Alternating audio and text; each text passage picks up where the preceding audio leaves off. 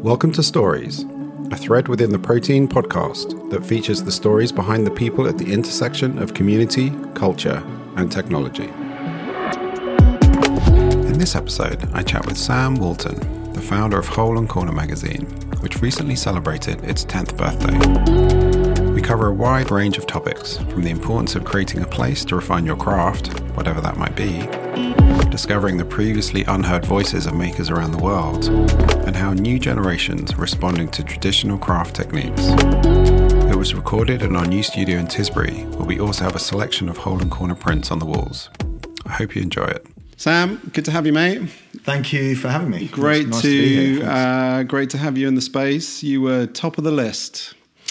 Uh, Thank you for uh, you, know, you and Johnny uh, in terms of where do we start with people that we want to hear from uh, in this area? And noted if you haven't already pictures on walls are pictures from book. Um, if you observe and so appreciate that um, they make our space look uh, even better. Um, so where should we start? Um, 10 years of Hole and Corner. Congratulations. Thank you. How does how although, does it, how does it feel? It feels great. Although literally last week I had a whole bunch of messages on LinkedIn saying congratulations on your anniversary, and I was like, "What's that?" Oh, it's 11 years. it's obviously 11 years since I quit my job um, with the idea of starting Hole and Corner. So, so I think it was um, I was working at Spring Studios in Kentish Town. Um, in 2012. Uh, we had moved to Dorset in 2010. Um, so I did two years of travelling from Tisbury to, to London and then to uh, up through town to Kentish Town to, to the creative agency there. Um, and combination of yeah village life and train travel and having some time to as a creative, you know, if you get those moments where you can stare out the window, usually something materializes from that. Um, and um, yeah, and I kind of uh, I've been toying with this idea that grew over a course of about six months whilst I was traveling up and down. Wait, how many train trips is that? Well, I, I actually, I, did, I mean, it's probably not that interesting for podcast material, my train travel, but I was actually staying just two nights a week in London um, and so I was only ever away from home for, for a couple of days at a time, and it was a really nice. The pattern worked really well. Um, but yeah, I, I, I had a big passion for magazines from very early age. I think probably when I was about fourteen or something, I was introduced to the world of magazines uh, from a from a family friend, um, and and whilst they took a bit of a hammering during the internet, you know, the emergence of the internet and everyone was kind of like oh, the death of print and all these things. And actually, there had been quite an interesting resurgence in independent publishing around, probably, I guess, probably 2008, 2007, 2008, moving into a period when I thought about maybe launching my own publication. And um, so, yeah, I mean, this is where you see Kim Kinfolk on the wall there. They were quite early, early in there, and Cereal and uh, uh, Inventory, which was a men's mag at the time, which was and, and kind of I was buoyed by the fact that that was happening, and also actually I'd worked with so many talented people through the years of working in magazines, and then later becoming a creative director that thought, well, yeah, we could probably produce a magazine, or I could produce a magazine, mm-hmm. and um, and there'd be lots of interesting folk out there would be uh, would be keen to to do that. Um, but what would it what would it be, and what would what would we what would I kind of what would the focus be? I suppose.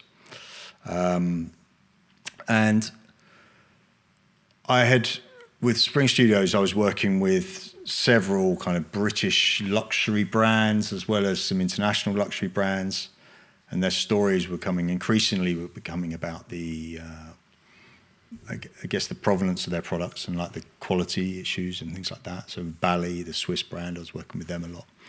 Um, I was a, a, regular shopper to the uh, all the various independent butchers and bread makers and cheesemongers and things of East Dulwich, where we lived in London at the time. And I felt that the the food movement was quite a good indication as to where things might be heading for the rest of the kind of things we spend our money on, uh, whether that's clothes or furniture, and, and, and actually thought, well, then there could be something interesting there. And, um, and then Dorset life suddenly upon you, kind of living in a small village community, drinking in your local pub, meeting uh, all different sorts of you know walks of life, and uh, and and really sort of in, engaging in conversations with people that I just knew if I'd lived in London, there's no way we would have ever had a conversation. It's just you know you stick with your tribe and you kind of hang out in that way, and it was actually really refreshing for me. So suddenly to have these conversations with dairy farmers and and hear the struggles that they were having for their product and the price they were getting for it and the amount of work they had to do for it. Uh, the tree surgeons arriving in and sort of like understanding what they had to do and you know hurdle makers. I mean, like I've never heard of anything like hurdle making for. What so is, what, so what is hurdle making? It's, it's to do with fencing and, and like farm and fencing and so literally weaving kind of uh, like willow and things like that. So anyway, check that. It might be. i am pretty sure that's the case. Um, but um, and uh, and so so there's a sort of I guess these three elements that were um, was something that I felt that could be interesting to launch a publication and a platform to celebrate these these skills and these voices that perhaps weren't really being heard, or and, and, and this idea of sort of craftspeople and the people behind the scenes who do these kind of amazing skills and uh, that that frankly weren't being talked about, and and there wasn't really, you know, other than Crafts magazine, the Crafts Council, there wasn't really any other. Didn't feel like at that time there wasn't really any other platform celebrating those talents. And um, my feeling was that with the experience I'd had within the fashion and luxury world for, for sort of 20 years, um, if we could bring the talent, I'd been fortunate enough to work with that into that space, it would be a really interesting uh, coming together of, of, kind of showcasing those skills on, on in a piece of print and on a website that would normally be reserved for the world of art or fashion or luxury or something. And craft just didn't have that. So, so it was, you know, I made a, I made a dummy magazine of, of Hole and Corner. Um, and we come back to the name thing, but um, we made a dummy of the magazine, and I had a whole bunch of stories that I'd found uh, from various other, you know, magazines or websites and things, and, and, and, things that I just made up. The idea of certain editorial stories, put that together, um, and, and went on the road for a couple of weeks through London and, and meeting with photographers and writers and sort of saying, got this idea, would you be interested in contributing to this concept? And, and literally everyone went, yep, love it, really into it. And, uh, and yeah, it was kind of resounding, really. Sort of, okay, let's, let's do this. Um, so that what year was that? That was 2013. Was the first publication came out in May 2013. So the work between when I quit uh, my role at Spring Studios was um, yeah October October 2012. So I, had, I, basically had six months. I mean, I quit the day I quit uh, Spring was the day my remortgage had landed in my bank account. So I basically whilst I had a full time job, I thought, okay, I'm going to need some money. So I did a remortgage, um, and it landed. In my, I wrote the letter of my resignation, and the day the money landed in my account, I handed in my resignation. I thought, okay, I've got six months. I can live off this money for six months while I sort out what the hell I'm going to do with this project and how it's going to make money and things. And um, yeah, so that that was yeah, so that that kicked things off yeah, and we launched in May, May 2013. Great. Um, yeah. So on the name, Hole and Corner? Well, I, I, I've been looking for names. You know, I've worked on projects over the years. Looking for names for things is always a really complicated process.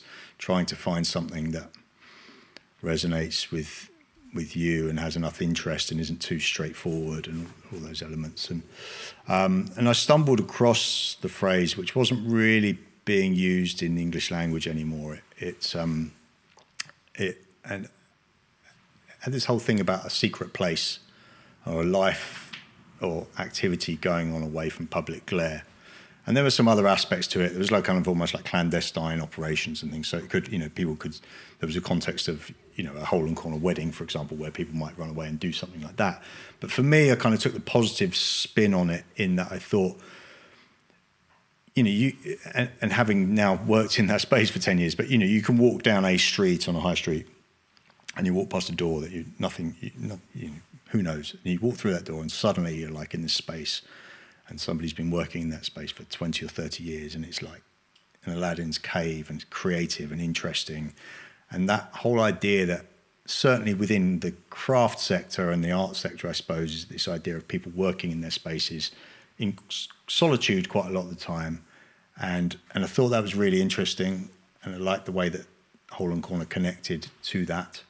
Um, and and kind of yeah, I mean, you know, I didn't put it out to a huge amount of audience, but you know, family and a few close friends and things, and everyone's like, hey, I really like the sound of that, and um, and it yeah, it kind of stuck, and then from that, uh, we had this whole idea around my hole and corner, so where people kind of say where their space that they might retreat to for creative thinking or just to let let their kind of mind run free and things like that. So it's like we have this whole thing of like my hole and corner, which has been a nice editorial strand over the 10 years, which we, you know, we send out a bunch of questions to a whole array of, um, of designers and artists and makers, generally the creative community, uh, musicians, etc. But it's always fascinating to hear about where people go for for those moments of.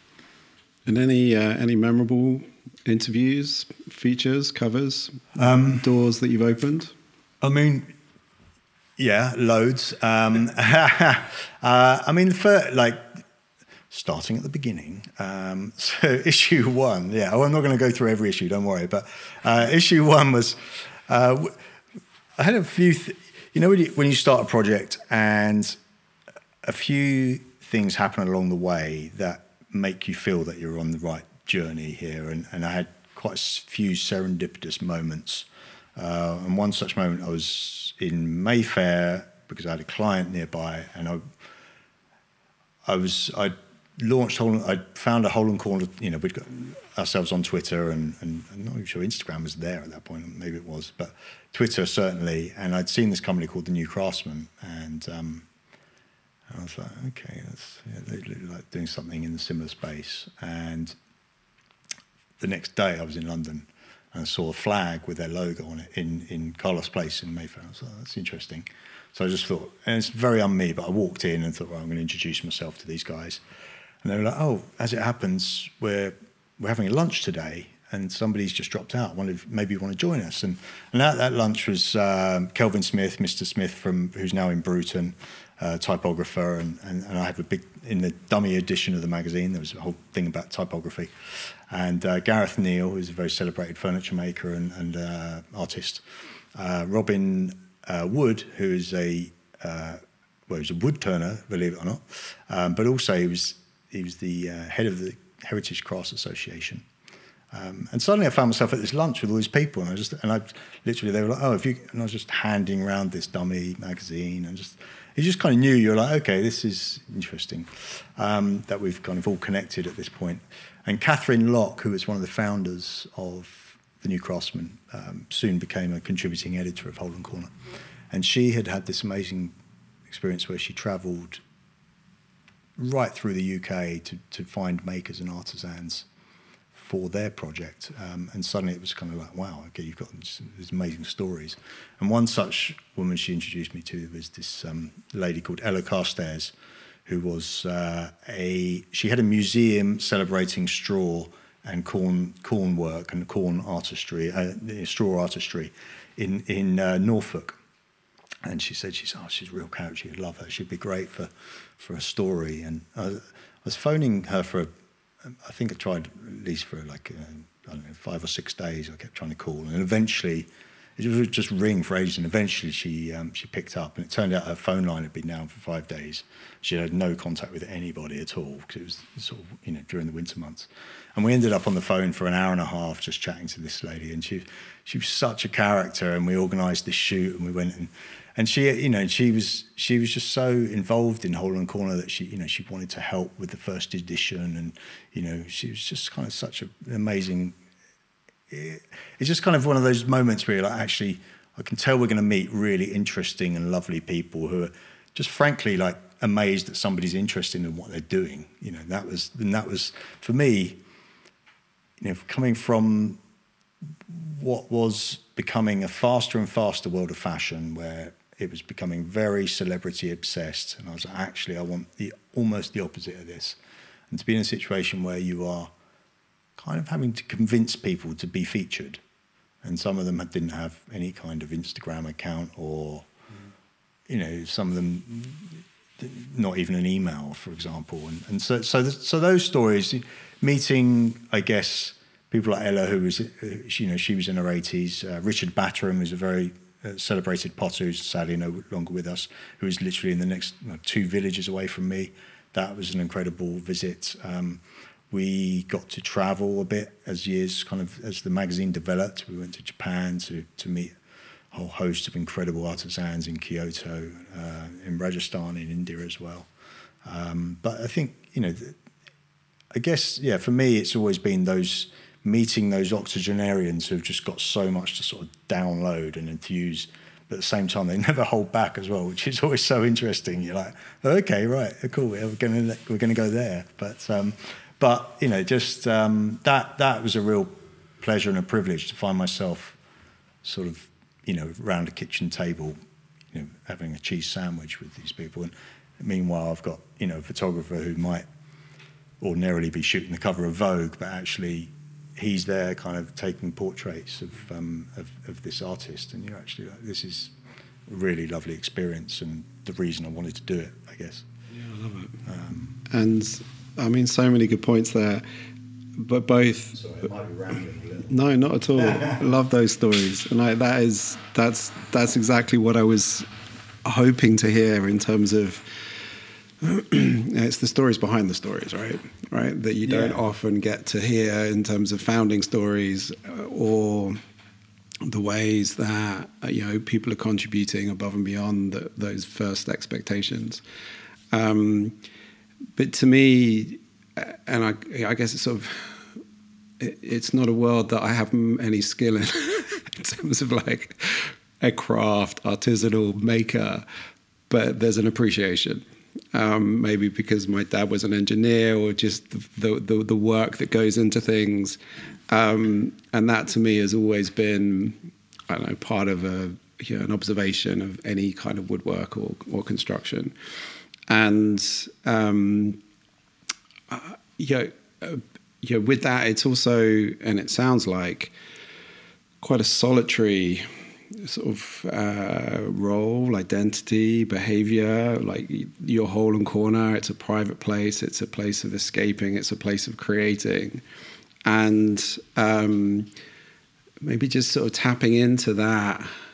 Um, I guess sort of that relationship with your craft as these individuals have loved and refined and uh, you know developed those over the years because that goes beyond sort of commercial ambitions or needs right? They're not doing this because they want to get paid and retire. They're doing this for the love. And i think that to me has always been the thread for anything that i've read in hole and corner. And I think that's it's pretty rare in terms of Yeah. recognizing that you know that Um, relationship Yeah, and I think I, th- I think I mean I touched on it before. I guess that was definitely a reflection upon the world that I was coming from. Uh, or reaction even. yeah, yeah. I mean, definitely, yeah, it definitely was a reaction. And it, like I said, it was a combination of a few things, like moving to the countryside for sure was a big part of that. Um, but yeah, just that wanting to find real stories, I guess. Um, and actually, it was kind of easier at the beginning because what happens obviously is the product develops and more and more people pick it up. Um, certainly within the industry, in terms of PR companies and brands and businesses, and of course, in, you, know, you're approached about covering a lot of stories as, and you know, I guess also must point out, I suppose, ten years ago when we started doing this, craft was like a word you didn't use. Like you really kind of avoided it. It was, and and we had a lot of conversations about that. It was like, how do we, and my thing was about I wanted to express the fact that the real meaning of that word is like you know you learn that process over a long period of time you develop your craft there's a big difference between craft and crafting and you know i don't have anything against that but at the same time what i wanted to do was produce something that really celebrated the skills that the people had like dedicated their lives to producing this work and so dedica- i think the first well the first issue was called stories of dedication which was always something that we quite liked this idea that and it, and it wasn't just about making; it was about people who collected things or people who, you know, it could have been writers or uh, all sorts. It was, you know, just this idea of finding and identifying hole and corner people. Um, but I mean, I one thing I still haven't learned to this day is is um, allowing enough time for my visits for hole and corner, and I haven't. As as again as the project got bigger, it became less as with many things, you you spend less time in the field, more time at your desk dealing with things. But actually, in those early years, I would try and recce and most stories that we covered, I would go and visit the people beforehand. And I'd be like, right, I'm going to go off to Herefordshire. I'm going to go and meet this uh, clog maker, and um, and then I'm going to go up to Lud- Ludwell and Ludlow and meet somebody else there, a food guy, and like, okay, it should be fine. And then you know, if you're allowed it, know, maybe an hour, an hour and a half to meet the clog maker, and you know, four and a half hours later, you're still with the clog maker. And, you know, it's fascinating, and you're like, oh God, I really must learn from these experiences. That you know, a combination of yes, they've got a hell of a lot to tell you about what they do. B, they spend too much time on their own. so it was this, it was this kind of brilliant, like you know. Oh yeah, okay. I must remember that I need at least three hours for any of these visits because there's no chance of getting here, there, and everywhere. And um, and actually, it's sort of when you give in to the fact that you just got to kind of move at a different pace, and that was that was a that was a really lovely thing about developing Hole and Corner. Was just kind of going, actually, this is like it's got to be slow. You've got to take your time, and let's you can the long reads really celebrate stories with you know 15, 16 18 pages if you need to just to kind of whereas something you know, one of the more commercial magazines, yes, they might tell that story, but they'll only really give them a half a page because they can't, because they're more commercial than us. and they need to make money. And uh, yeah, of course we did too, but at the same time, it was very different. Yeah, you know, I wanted to produce a magazine that was going to celebrate stories in a, in in more like a book form, I suppose. Yeah. Um, so you you could say, and excuse the uh, is it a pun? Hole and corner is your hole and corner. I mean, it very much was. I mean, it, and it still is. I mean, just dividing my time between you know protein and uh, my and my garden shed, which is essentially my hole and corner space. I mean, I was really lucky when we when we bought the place that we bought in Fontmagna. The previous owner worked in the internet. He was on building websites and things, and um, he built himself quite a nice little office in the garden. And and for me, I didn't really use it. Uh, obviously, in that first two years when I was in the countryside, it was just a sort of storeroom. And then once I made that commitment, suddenly oh, there I was in my kind of little shed in the, in the backyard, and and yeah, and it felt like the right place to come up with this idea. Um, and I mean, you touched on it just before about you were talking about the skills side of things. I mean, I, I like Marianne, my other half, does all the DIY in our house. I am literally useless. Uh, I can hang picture frames. That is about it. And um, so there's a certain irony of going into the world of craft. And and over the years, we've um, we've developed, you know, different aspects of the brand through the event side of things. Um, we've run lots of uh, making and workshop experiences for people, of which I've attempted to do a few over the years, but could never ever sit still for because there's always because you've got your own event running. There's always something going on. Know, I start something, but I'd almost never finish anything, and so I sort of gave up on the idea that I would ever actually be a maker. But I did say to every every kind of maker and artist and, and cross person that I met, and they would ask me that question, like, you know, what are you? And I'm like, well, I make a magazine about you guys, and I put all of my craft into that. I've done it for many years.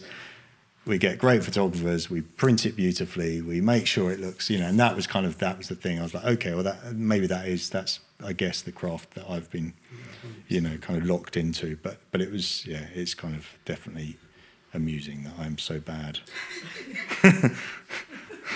um, There's some irony in there uh, somewhere. Yeah, yeah, maybe maybe one day. Um, and so building on that, you know, passion um, you know, alongside the sort of expertise and sort of this blurring the line of, uh, you know, purpose and why why it's why why you do it, why do any of the makers do it? You know, that commercial question is pretty, I mean, fundamental in, uh, I mean, any, you know, in any position, and. Um, appreciate different circumstances and different sort of privileges and different sort of positions. But you know, your version of that story for Hole and Corner, you know, commercially, how have you, know, how has that sort of evolved over the years? And and and you know, where, where is it, what's the question here? Has it changed? You know, yeah, what, uh, what, yeah. what you what you wanted Hole and Corner to become. Um, yeah, I mean, I think there's there's, I mean, this is probably could be 45 minutes, but anyway, but um, I mean, we, yeah, we've been through quite a through uh, we've been through a few different phases with Hole and Corner since since launch, um, and the project started as very much something we did on we did alongside our other work. So we were all, you know, Mark Cooper, who's the founding editor, with myself, uh, should probably we should touch on where, where the team came from, but mm. um, but Mark and I had worked together many many years ago for a great publishers called Wagadon, which was published The Face and Arena and its magazines, and and, and Mark and I. Um, I've lost my train of thought now, of course, but um, so we so we kind of started things there, and we were he was still writing, I was still working as a creative director on other projects as well, and so we did everything alongside that. But it was gaining some momentum for sure, and it was we were getting in the doors of certain brands and agencies, and and we had this we had this really amazing. Almost well, the beginning before the second issue had even launched. So the first issue came out, and I thought, right, okay, I'm just going to send this off to a load of marketing editors and uh, marketing directors, sorry, and, and, and communications directors on a lot of the big brands. And we, we had this strategy quite early on with the magazine that we would if we focus purely on perhaps some of the big luxury houses, we could maybe only have to take a few adverts and therefore not really affect the interior of the magazine. That was that was a big issue for me with magazines that I had.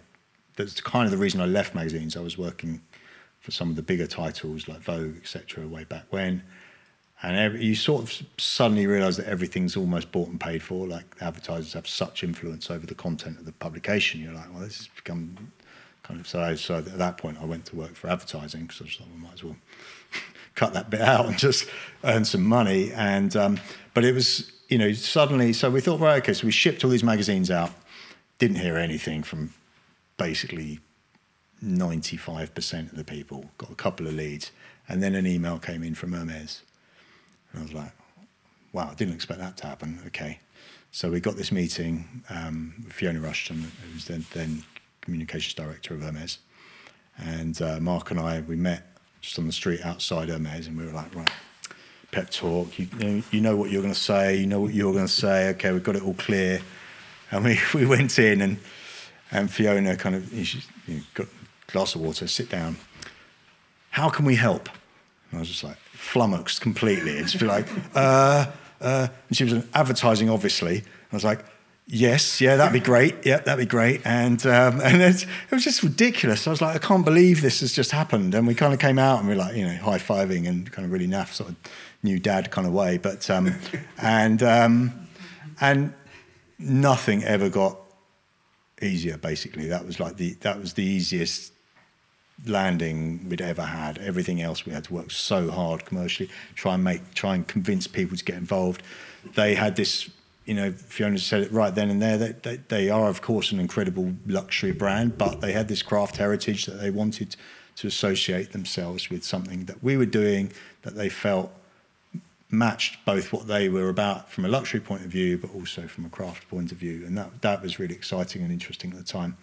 We did build on that as we went, and, and there was definitely, you know, London Craft Week, I think, launched in 2015, so a few years after we, we had launched. Like I'd mentioned to you already, the New Craftsmen was, was developing.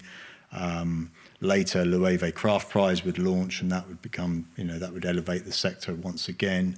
So there was the, the, these opportunities arose, and we we partnered with Burberry for some events that they did in London uh, during Christ, the end of Christopher Bailey's uh, time there, where they were really kind of aligning themselves with making and craft. So that was a, you know again, so a lot of our work was around finding and identifying the brands that that had at least kind of connected with Hole and Corner from from whether that was a craft within their brand um, or a kind of materials focus or, or a uh, landscape or you know the, the, so but it was not straightforward but that was a route to, um, uh, to to commercial revenues for us as a business. And that's we we grew certainly through that period um, and then around 2015 uh, Nick Watts who joined the business had seen uh, Nick was somebody I'd met at the school gates, literally in Fontmell, and it, uh, his daughter and my son were at school together.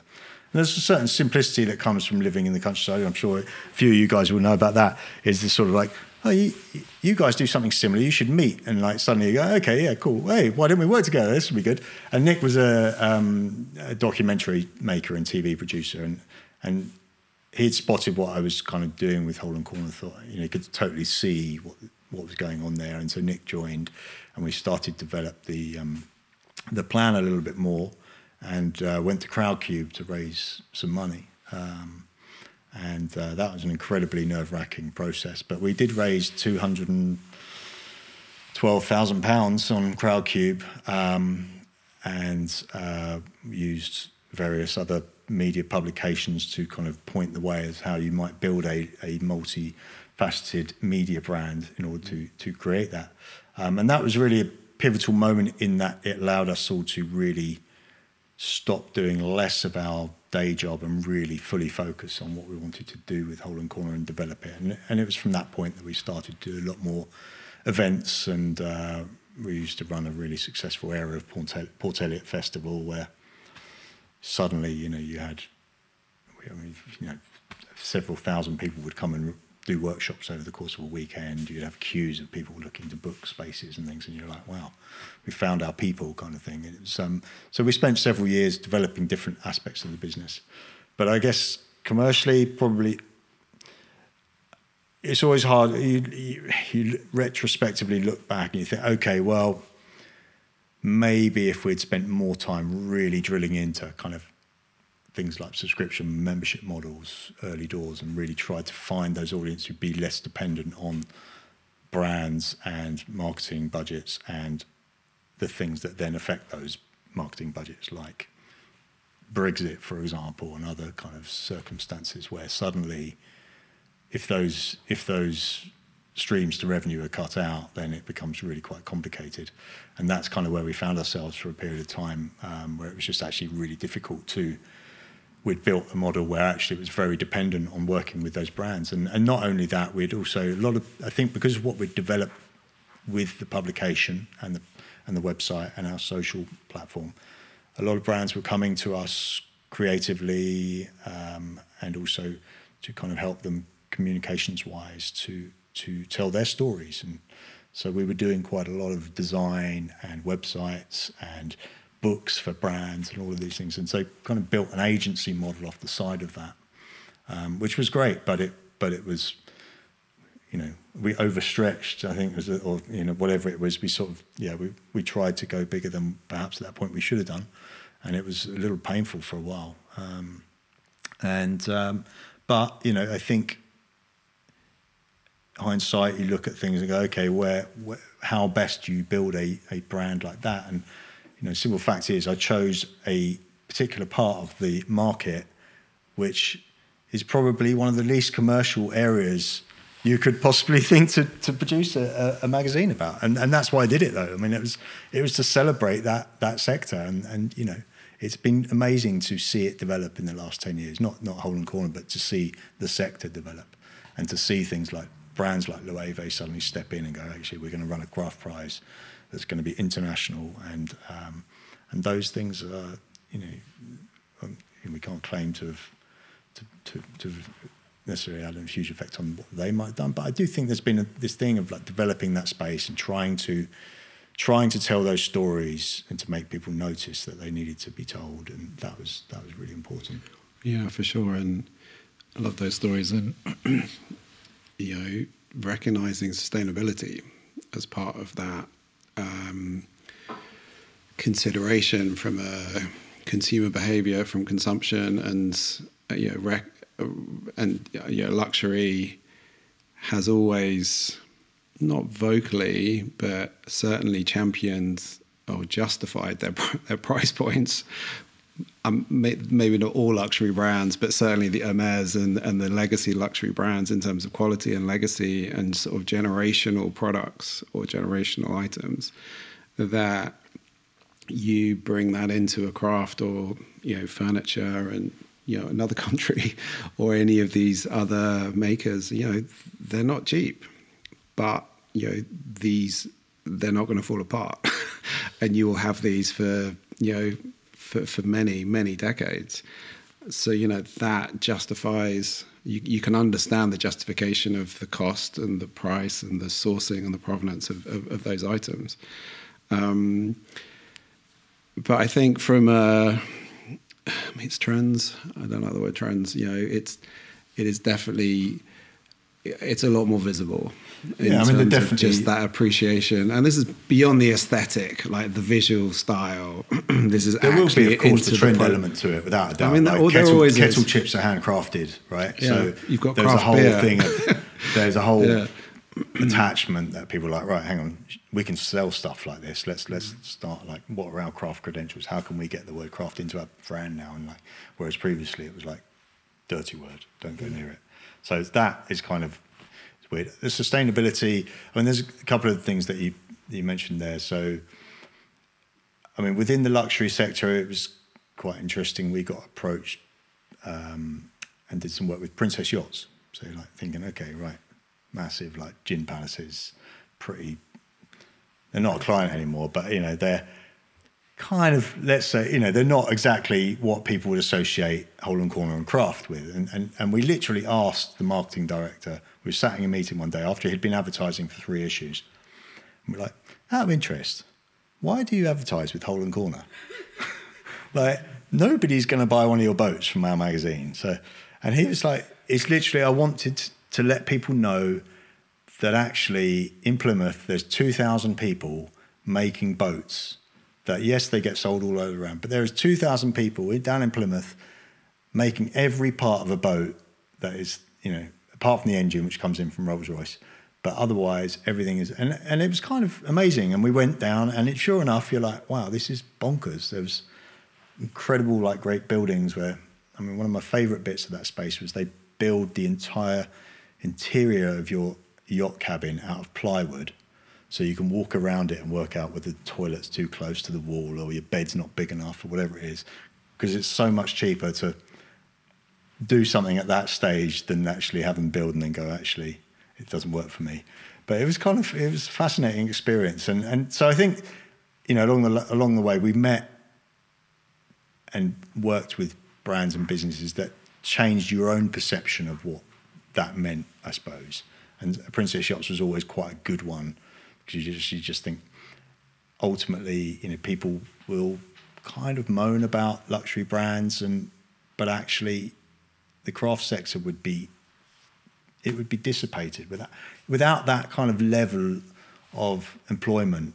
Mm. You know, it it it would just ruin so many so many lives in terms of crafts their skills would just be completely wasted so it is quite it was quite an eye-opener seeing those experiences um, in 2019 mark stepped down as editor and tamsin blanchard became editor of hole and corner tamsin had been a um, contributing editor for uh, maybe two or three years prior to that uh, Tamsin's background was in the world of fashion, but very much from the sort of green credentials of fashion. She'd written a, one of the first books around kind of sustainable fashion and, and kind of the imprint of that business on, on, on the environment and has been a big champion for that sector. And so sustainability, of course, had always been a part of the process of a lot of the stories that we told, but more just because makers wanted the best materials for their goods and they had an appreciation of the landscape and they you know they were by their very nature that's just kind of how they would be.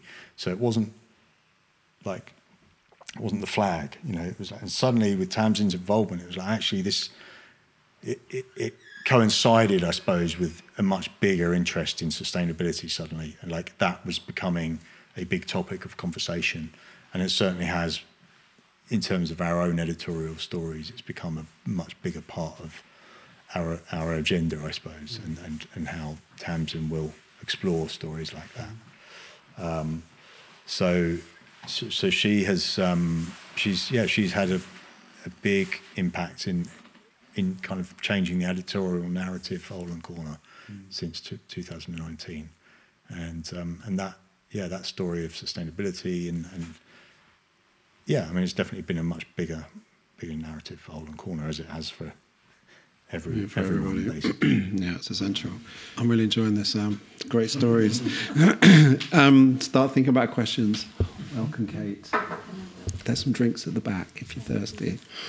Um, past, you have to get past those 40 people.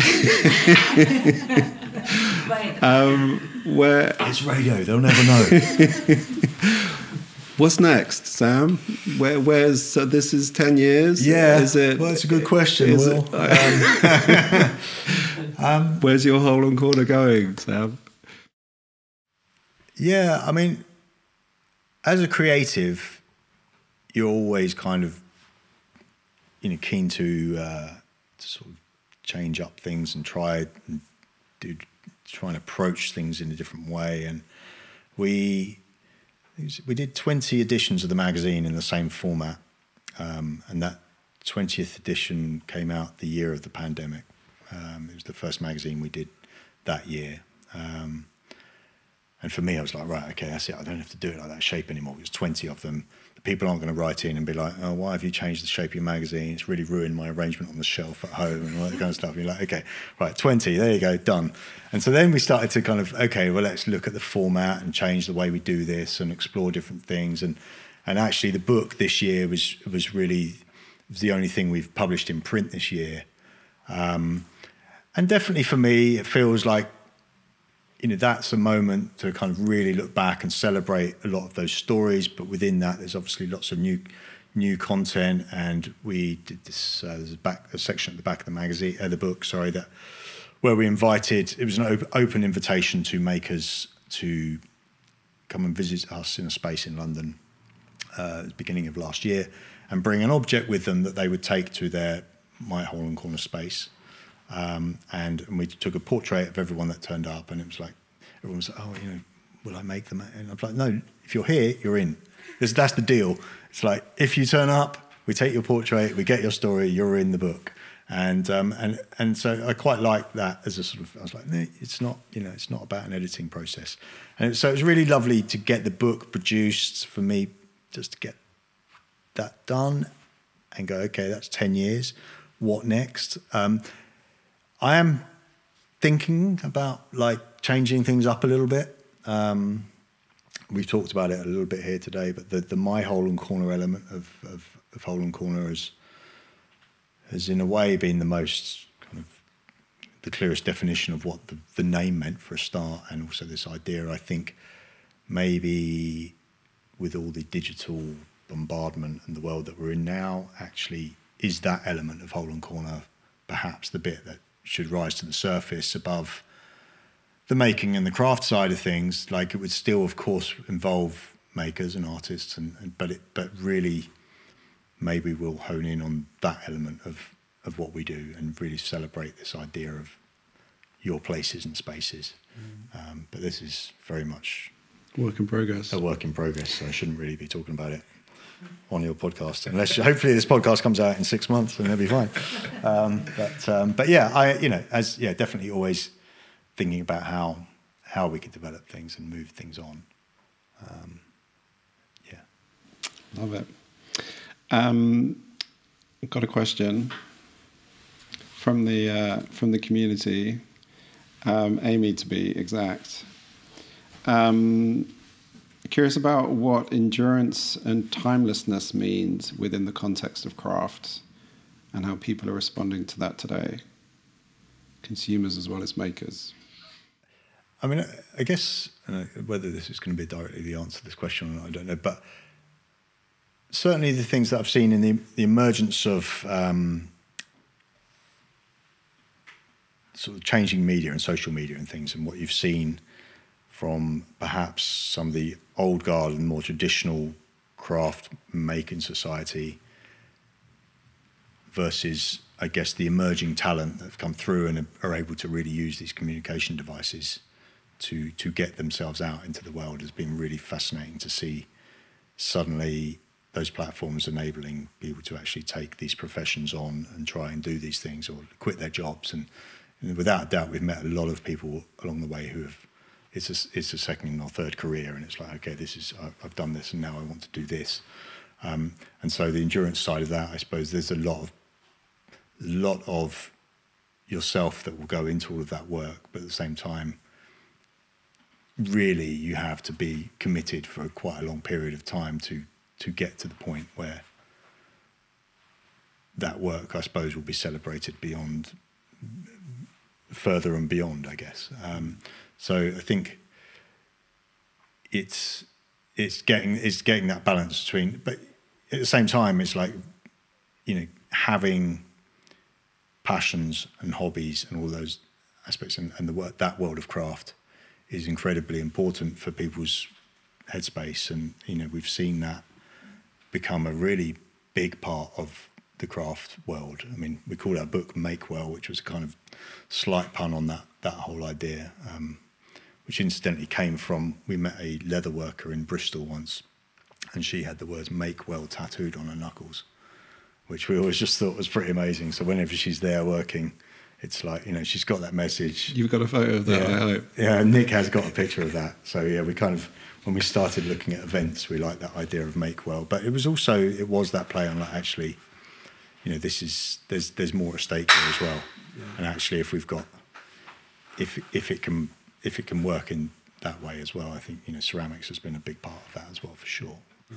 Um, so yeah, I don't know if I've answered that question or not really, but um, but sorry. Uh, what was the second part? Was, was endurance, and what was the other word? Um, uh, what was the other word? Timelessness and endurance. I mean, it's the well, same thing. Yeah, I mean, it's. I mean, that's that's that's that's sort of built into Same craft thing. in a way, really. Yeah. I think it's um, certainly from, you know, I think if anything's going to be beautifully made and with the right materials, then it should become a timeless item in that respect. Mm. Yeah, with the care, the passion, the love. theory. I mean, yeah, that goes into it. Yeah. Yeah, love it. Any questions from the crowd? Mm-hmm. Go on then, James. Yeah, building on Will's point about the features. Um, um, who who are your, who are your, who are your readers? Who, who, who are your readers? Are they people who are deep craftsmen and women, or are they people who are kind of seeking maybe escapism like you were when you got into Encore? Um, yeah, I mean, I think it's yeah, it's like suddenly I feel like I'm talking to the marketing guy, and I'm like, I'm like shit. Like, Have you met Joseph? Yeah, yeah, Am I trying to sell you? I'm trying, yeah, sell an ad. Um, he doesn't work for Hermes. Yeah, yeah, exactly. Yeah. yeah. Um, I mean, the big thing for us was about people that we found to be inquisitive. For one, it was like people that were looking to kind of explore past the obvious, um, and and also if you you could you people that you knew that people had a they had a strong feeling about what they were buying and, and purchasing. So that that became a big part of our audience. Was like actually you could you could you would know that people would be attracted to a Hole and Corner on the basis that they were, you know, they were buying food from the right, not the right places, but certainly from places where they could know, know the provenance of what they were buying, or there was some certainly um, uh, whether it, whether it's clothing or furniture. So we kind of identified that in a way, so you you knew those that that you were tapping into that audience for sure. Uh, I mean, things like the festivals were really fascinating because you came face to face with people, and that was something you didn't really get to do. Uh, certainly through magazines, and obviously, suddenly you're finding yourself chatting to people. And actually, yeah, there was, of course, there was a huge amount within the craft community, but they're not necessarily a hugely affluent audience, so they're not necessarily going to be buying magazines. But so we had a big audience within, you know, Instagram and the newsletter side of things because actually that's where people could engage with us more regularly, perhaps, than than investing in you know what is essentially quite expensive magazine and print. So, so it was there was always you were, there were quite different audiences in a way. Um, but uh, yeah, I think it was people who, who people who care, people who you know had had a kind of conscience, I suppose, in terms of what they were doing with their their, their own worlds, for sure. Um, Hopefully that was, a, that was as vague an answer as I can get you. Uh, it's, been, it's been a while since I've had to use that one, to be honest. Uh, but yeah. Who's a reader? yeah, exactly. I know. Any more questions? Thoughts? Out of all the young people that you approached, and you've had a whole catalogue of amazing people, um, craftsmen, did anyone actually say no? Uh, yeah, we well, they've said no initially for sure. Um, and after. And then Sam called them for five days. Yeah, exactly. Ella, yeah. Uh, no, she was great. But no, th- yeah, there definitely were a few people that were quite skeptical about why, like, why we would come and do that. And it would, it, as, I'm trying to remember if there's anyone specifically, but we certainly, usually once we sent a magazine and they received it, they would understand where we were coming from and that we weren't like a tabloid newspaper or something, and we weren't going to be telling their story. That said, Richard Batterham did. He, he was a bit upset about a few lines, and that he was a, a curmudgeon, which didn't go down very well. But uh, but you know, he, you know, but he was kind of in the fondest possible way. He kind of was quite curmudgeonly, so it was brilliant, and like we really, I enjoyed my visit to him immensely. But um, but yeah, I think uh, usually once the magazine landed, it kind of smoothed the road. But it was quite a weird position to find yourself in, where you just think actually you just assume people would want to be talked about, but actually it wasn't always the case, um, and and that was really refreshing as well. Mm. Because it was personal, you know. These are sort of private, yeah. individual. There was yeah, there was that. They didn't yeah. have that necessarily that reason or that ambition to have that visibility or publicity. I mean, I'm making assumptions. Yeah, I guess so. Comments. I mean, yeah, it's, I mean, you know, again, if when you've certainly when we've documented and photographed you know, people of all ages, but certainly when you've worked in that space of, sort of 70s and 80s and 90s and things, I guess you know you just kind of go in there a bit like, oh wow, wow, this is so exciting! Wow, look at this space, you're amazing, God, wow, I want to hear all your stories. But ultimately, I guess for them, they're like, yes, they've got an amazing amount of knowledge and all these things, but they, of course, you know, you, you never see yourself quite the way you thought you did. And so it's, whilst I think that portrait of you is incredible, they're probably thinking, well, actually, yeah, crikey, I look a bit old now. Or, you know, it's like, it's sort of, you know, you just, you don't think about it from that perspective at the time. And, and I think so, you know, that's always, that's always kind of a strange one. But, um, mm. but you know, as you get older, you start to realise that yourself. So it becomes a bit easier to, to, to level with. But, um, okay, yeah, no question? No, I was just going to ask, do you, did you enjoy the people that were, uh, or enjoy interviewing the people that were really traditional, kind of going back to the basics? Or did you enjoy doing it because they were trying to explore new techniques to deliver more uh, funky rather than functional, but a bit of both? I mean, to literally reuse your words, a bit of both. Um, I mean, was something kind of amazing about visiting some of those old crafts and skills and just thinking like like how is this a thing like still and and that and that actually the fact that now they're you know, we sort of protect some of these crafts, not quite to the extent that the French and things that you know they they will protect some of those old crafts and things, but it was. Yeah, it was pretty incredible seeing some of those old. You know, I'm trying to think specifically about certain crafts. I mean, the clog maker again was a kind of so Jeremy Atkinson, who's who was at that time was the last traditional English clog maker working in the UK. The aforementioned Robin Wood, who I mentioned earlier, Robin's daughter then went on to become apprentice for for um, Jeremy and learnt the skills. But we would take we would take uh, Jeremy to the festival. We'd take him to Port Eliot Festival, and we'd put him out front of the tent, and he'd have this like it'd have this sort of wooden structure, which is a bit like, I guess, a trestle table or something, and it'd have this enormous great knife, which is an incredible thing, and basically some logs, and a pile of logs like that. And, and then he'd just start carving away on these, these logs, and suddenly you'd start to see this clog shape emerge. And there, was the, the base, the, the, the English ones with the base, and then you would adorn them with leather on top. And, and, um, and people would just sit in amazement. They'd get their beers or whatever, and then just sit on the hay, hay bales and just watch this guy. And he was really grumpy with it as well. You know, he's a right character, Jeremy. And you know, people would come up and ask him a question, and, and they'd sort of regret asking him.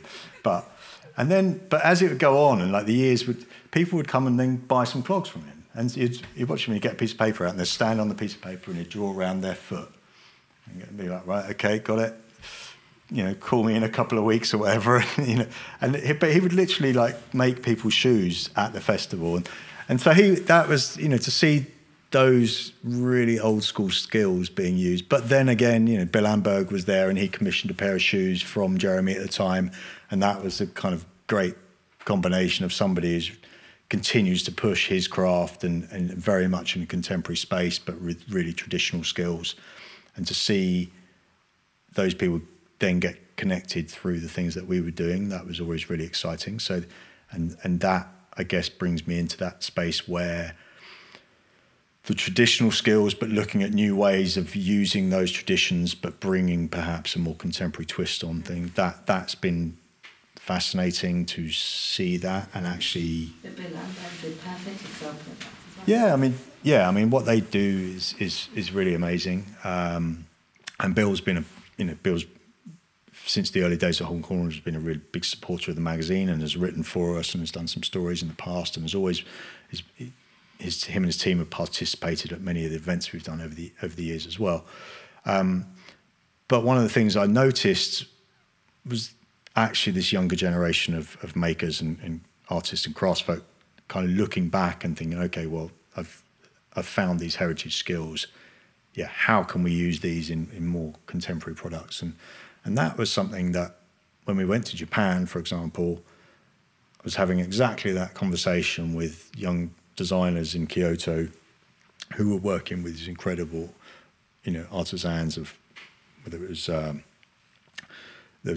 uh, weavers, uh, metalsmiths, all sorts, and they were, uh, but they were working with them to cr- create kind of more contemporary twists on on their products, and, and and the same thing again when we were we went to this incredible uh, there's this event that happens in Santa Fe every year in July, and it's um, it's a folk art festival, but it's they basically bring around about 150 makers and artists to Santa Fe for a three day event uh, from probably artists from probably 50 yeah probably 150 artists from about 50 different countries. So suddenly you're there and you've got weavers from Colombia, you've got shoemakers from Turkey, you've got Indian uh, textile dyers. You know, it was an incredible place to visit. And but what was like the most, you get this moment where there's so many they start to create with each other and they're kind of working together. But then also, once the doors open, suddenly this audience would flood in, and these Americans and people that travel the world would literally like buy everything and you're like, wow, I've not, I've never seen that with with craft and things in this country. It was you just don't have that. And they would have this event, and ninety percent of the, it was a non for profit. Uh, apparently, Santa Fe has more non for profit businesses than anywhere else in the world. I think it's like seven hundred or something in in what is a relatively small town. But they um, they would they I think took three point two million dollars in, in two and a half days selling craft. Like it was insane, and uh, I just thought, wow, you know, how do you find these people? And the next year, we produced a magazine for the for their fifteenth anniversary. It was like, well, it would be good to find these people, but at the same time, it was also kind of amazing to celebrate the fact that you suddenly had access to this world of talent in this space. But it was just the way that they all started to collaborate and and to see it now even. Um, it was a textile dyer called Porfirio, who is based in Oaxaca. His family are based in Oaxaca in Mexico, and they've been doing traditional weaving techniques and uh, indigo dyeing and textile dyeing. And, and the, the, photographs from their, their space in Mexico were so beautiful, and the space was just, you know, everything you could imagine you would want from something, uh, you know, kind of the hilltops of, of uh, in Oaxaca State. But um, but he he moved to California ten years ago and divides his time. But he's literally just had a gallery show of his of his work where he's and it's that you can see that that's that confidence that he's grown in that probably in that last 10 years of developing from a family quite homespun craft traditions but actually going how do we make this how do we get this to continue i suppose? And how do we you know and inevitably art becomes a way to do that. Mm. um, you know as we've seen with Hauser and Wirth have obviously got their gallery you know locally mm it's it's an art space becomes, I guess, one way of really elevating your work to that way. But um, but that's why it was also really lovely to see people that were making clogs or or just basket weaving or whatever you know those very traditional skills, um, and still a huge amount of appreciation for them. Mm, no, I love that. More questions? If you hadn't moved to Dorset, would Hole Corner have been any different? if you'd stayed in London, would it have been a different? it would definitely would not have happened for sure. I mean, it definitely, um, you know, Dorset can't it can't take all the credit. yeah, but no, it definitely wouldn't have happened. It definitely like it was. It was. A re- it was a combination, as I mentioned right at the beginning, that thing of being out of one's comfort zone, and with that talking to and experiencing things that you just wouldn't have experienced. And that that's a creative, obviously, is um, is always a really amazing thing to to do. And you know, why travel and all of those things is so important to try and keep thinking. Um, but it was, yeah, without a doubt, yeah, it definitely wouldn't wouldn't have occurred. I mean, I was definitely spending way too much money on fancy cheese and bread. and that doesn't change, Bill. Um, but uh, but um, yeah, no, it definitely wouldn't have happened. Love it, Sam. Two final questions. Okay. Um, for those going to be listening, what's the best way for someone to get in contact with you? Um, info. yeah. No, I mean, holeandcorner.com is, is um, we have a great team uh, working. So Holly and Mina, Jossie, Tamsin, Jay, Tom, they're all working um, obviously along other, other, alongside other projects. But um, I mean, the best one recommendation would be the newsletter. is a really nice. Uh, we produce a Sunday morning newsletter, which we've done every Sunday for the last three and a half years now. Which is um, I, I actually don't have that much to do with it, so I'm always kind of amazed that they do so brilliantly to get this out because I just I would have fallen apart if, I got involved. But um, that so signing up to newsletter is a really really nice way to be kept up to date with kind of what's going on. And we run a um, we have a, a, cultural calendar, so each month we'll put something out about all the things that Hole and Corner has sort of seen and might be involved in or uh, or wants to recommend. So so the newsletter is definitely a really a really worthwhile kind of first introduction to the world of Hole and Corner. And talking on that timeless subject, obviously, uh, the magazines don't tend to be, uh, you know, that they are things that last, and you can kind of delve back into our archives, certainly through the website. But we also, of course, have a whole host of back issues and things. And yeah, and I think there's, you know, there's nothing better than sitting back with a nice piece of print. Definitely beats the kind of uh, digital experience. Mm. So Bat- uh, batteries don't run out. No, exactly. No. Um, final question. I- Out of, it doesn't have to be one. Um, anybody you'd like to have included on our podcast Ooh. Locally, yeah. for you to decide?